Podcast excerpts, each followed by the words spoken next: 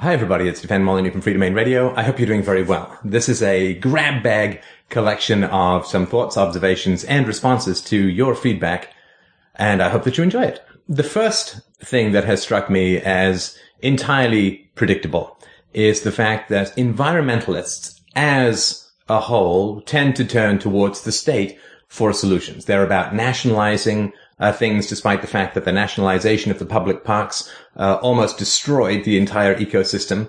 Uh, they are for more regulation, more control, more laws, more threats, more guns held to the head of individuals in order to protect Mother Earth. The uh, unfortunate aspect of violence, which we all understand at a personal level, but which is very hard for us to conceptually translate into a social level, is that violence is like any drug. It will give you a short-term solution while creating long, longer-term problems and greater problems, right? So if you're unhappy, you can take a snort of heroin and lo and behold, other than the babies walking on the ceiling, you are happy for a short amount of time and then you end up with more problems at the end of it.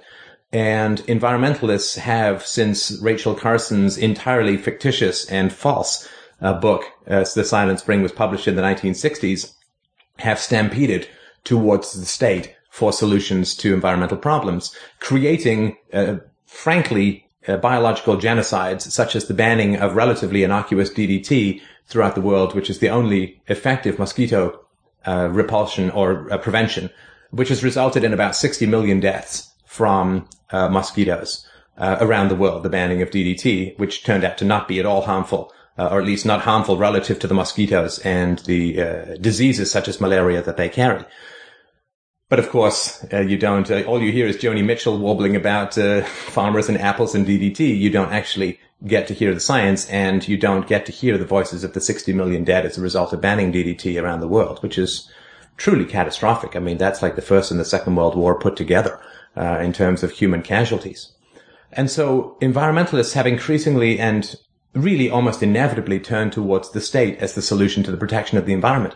One of the results of that has been they don't want drilling on land. They don't even want drilling at a slant from on land to offshore, which is why uh, B P is out there down in a mile of water digging up a huge, expensive, massive engineering risk is digging up the uh, oil from the bottom of the ocean. Right? Why, uh, we're not so short of oil uh, on land that you have to go down a mile into the ocean to get the oil out. But that's because uh, no, no nuclear plants, uh, no coal-fired plants, no drilling. Uh, it's the not in my backyard syndrome. And I hope I, I don't hold my breath, as none of us who are rational do. I don't hold my breath, but I hope, hope, hope that a few environmentalists will step forward to reevaluate the role of pushing uh, environmental exploration or oil exploration offshore and deep, and say maybe that wasn't such a good idea. Maybe, given that we are going to use oil for the for the foreseeable future, we should bow to the actual facts of reality and try to ensure that oil is uh, extracted from the safest possible place, uh, because otherwise you're going to end up with these kinds of disasters. Now, that having been said, um, B P uh, was not very good, and uh, the government regulation, which everyone relies on, is not very good. This is the great danger of government regulation, is that it provides the illusion of a solution while actually exacerbating the problem. You may have heard of this sort of revolving door idea uh, between uh, lobbyists, the industry, and the government. So when the government sets up some agency to Uh, manage offshore drilling, the first place they recruit is people from the industry. Those people from the industry already have those contacts. I mean, look at the number of people from the in the brokerage industry or the Wall Street industries, the financial re- industries who were involved in bailing out the financial institutions. Well, it's a revolving door. You go back and forth between, it's true of the industri- industrial military complex, it's true of the educational system, it's true of just about every government regulation that you can come up with. It's going to be staffed by people from the actual industry because they're the only people with the expertise, the interest, and the credibility to manage these things because they come from the industry and go back regularly to the industry. You are asking for an industry to self-regulate itself at the taxpayer's expense. That last part is crucial. I do believe that uh, entities can be self-regulating, but not if they get to offload the costs and problems to the anonymous third-party biomass of the taxpayers as a whole. So I think that's really important. I haven't seen a single article from uh, a prominent or even non-prominent environmentalists saying, oops, bad us, maybe we shouldn't have gone to the state for the solution. We see this very clearly in our individual lives, right? So if you know someone who takes to a life of crime, it's clear that they don't have to work very hard for quite some time because they can just go and steal the stuff that they want and, and sell it to fences and so on. The, but we all understand that in the long run, this person is not going to be happy. We also know that if more and more people become thieves, they may do very well to begin with. Like if you've got a town of ten thousand people and only one person is a thief, it's not that big a deal, right? But if half the population decides to become thieves, the uh, the society will break down uh, almost overnight. And so we all understand that the more people who do it, the greater this compulsion becomes, the greater this theft becomes, the worse things get for society as a whole. We understand that at a personal level. We understand that when it comes to drinking, what the, as Homer Simpson says, the, the cause, uh, the cause of and solution to all of life's problems. We understand that drinking your problems away may give you temporary relief. We understand that drugs may give you temporary relief, but they don't solve your problems in the long run. And the same thing is true of state action. It will give you temporary relief. That's why it works. So the, the uh, social security system went in place in the nineteen thirties, and the people, like the twelve people over the age of sixty-five, made out relatively like bandits. And now the system is uh, is heading towards a fiscal collapse. Same thing with the welfare state. The people who got money to begin with, out of the first few people who became the recipients of this kind of forcible transfer of income, they did pretty well. But then what happens is more and more people become thieves and become the recipients of income that is taken through force, through taxation. And the whole system then stops working after a while. And those who really care about the poor, this has been my contention for many, many years, those who really care about the poor should be the most concerned with the welfare state because of its very unsustainability.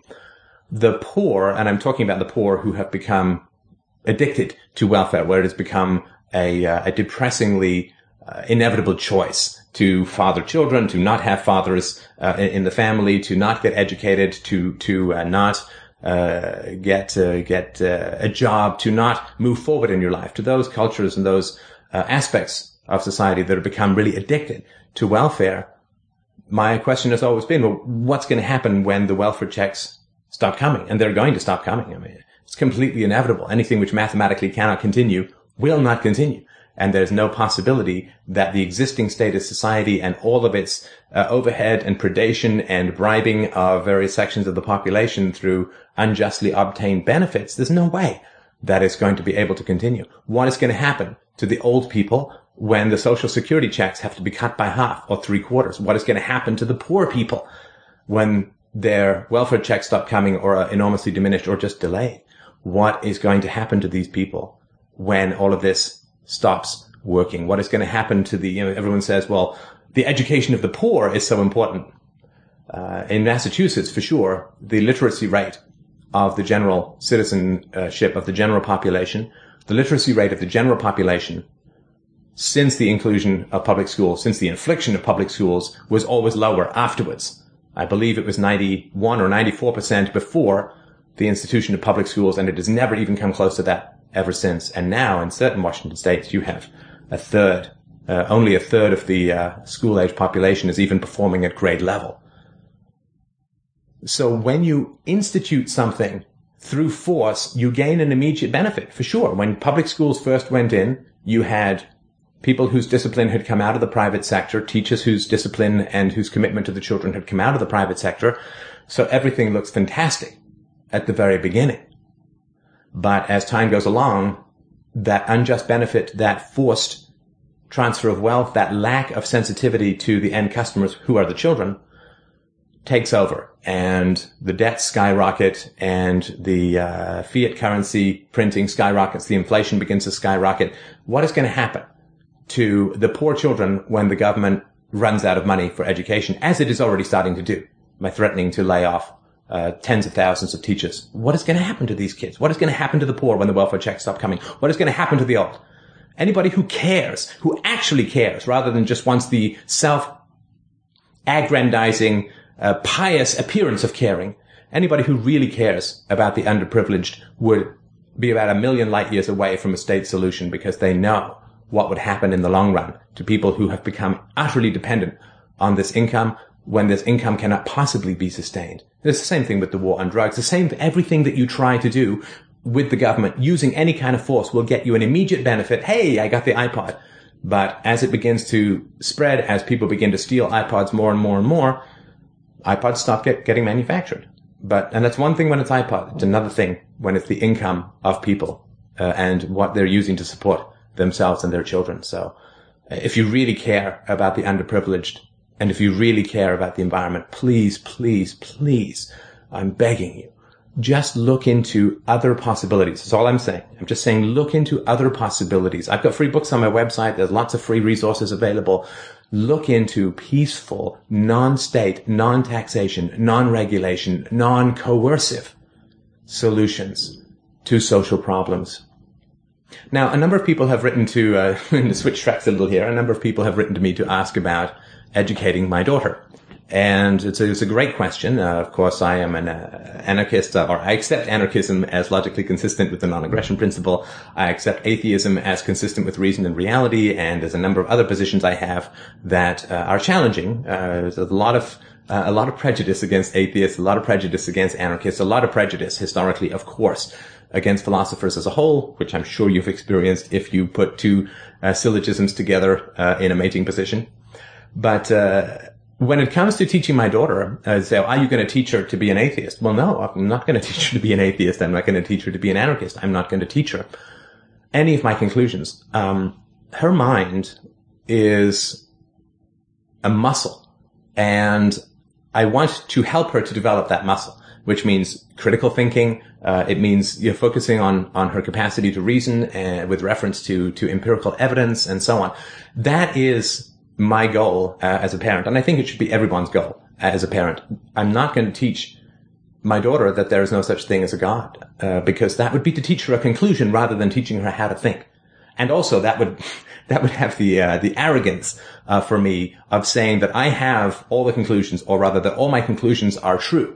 And uh, I am absolutely positive that not all of my conclusions are true. Uh, I will certainly always bow to reason and evidence, and I've certainly worked as hard as I can to make my positions consistent with reason and evidence. But there's no doubt whatsoever that I have some erroneous conclusions, either because I got the wrong evidence or made an error in reasoning or something like that. There's just no way I'm going to have the arrogance to tell her that everything I believe is true. I'm going to teach her how to think, not what to think. And that, I think, is is really, really important. Uh, you... I really feel that I don't have the right to inflict my conclusions upon uh, my daughter.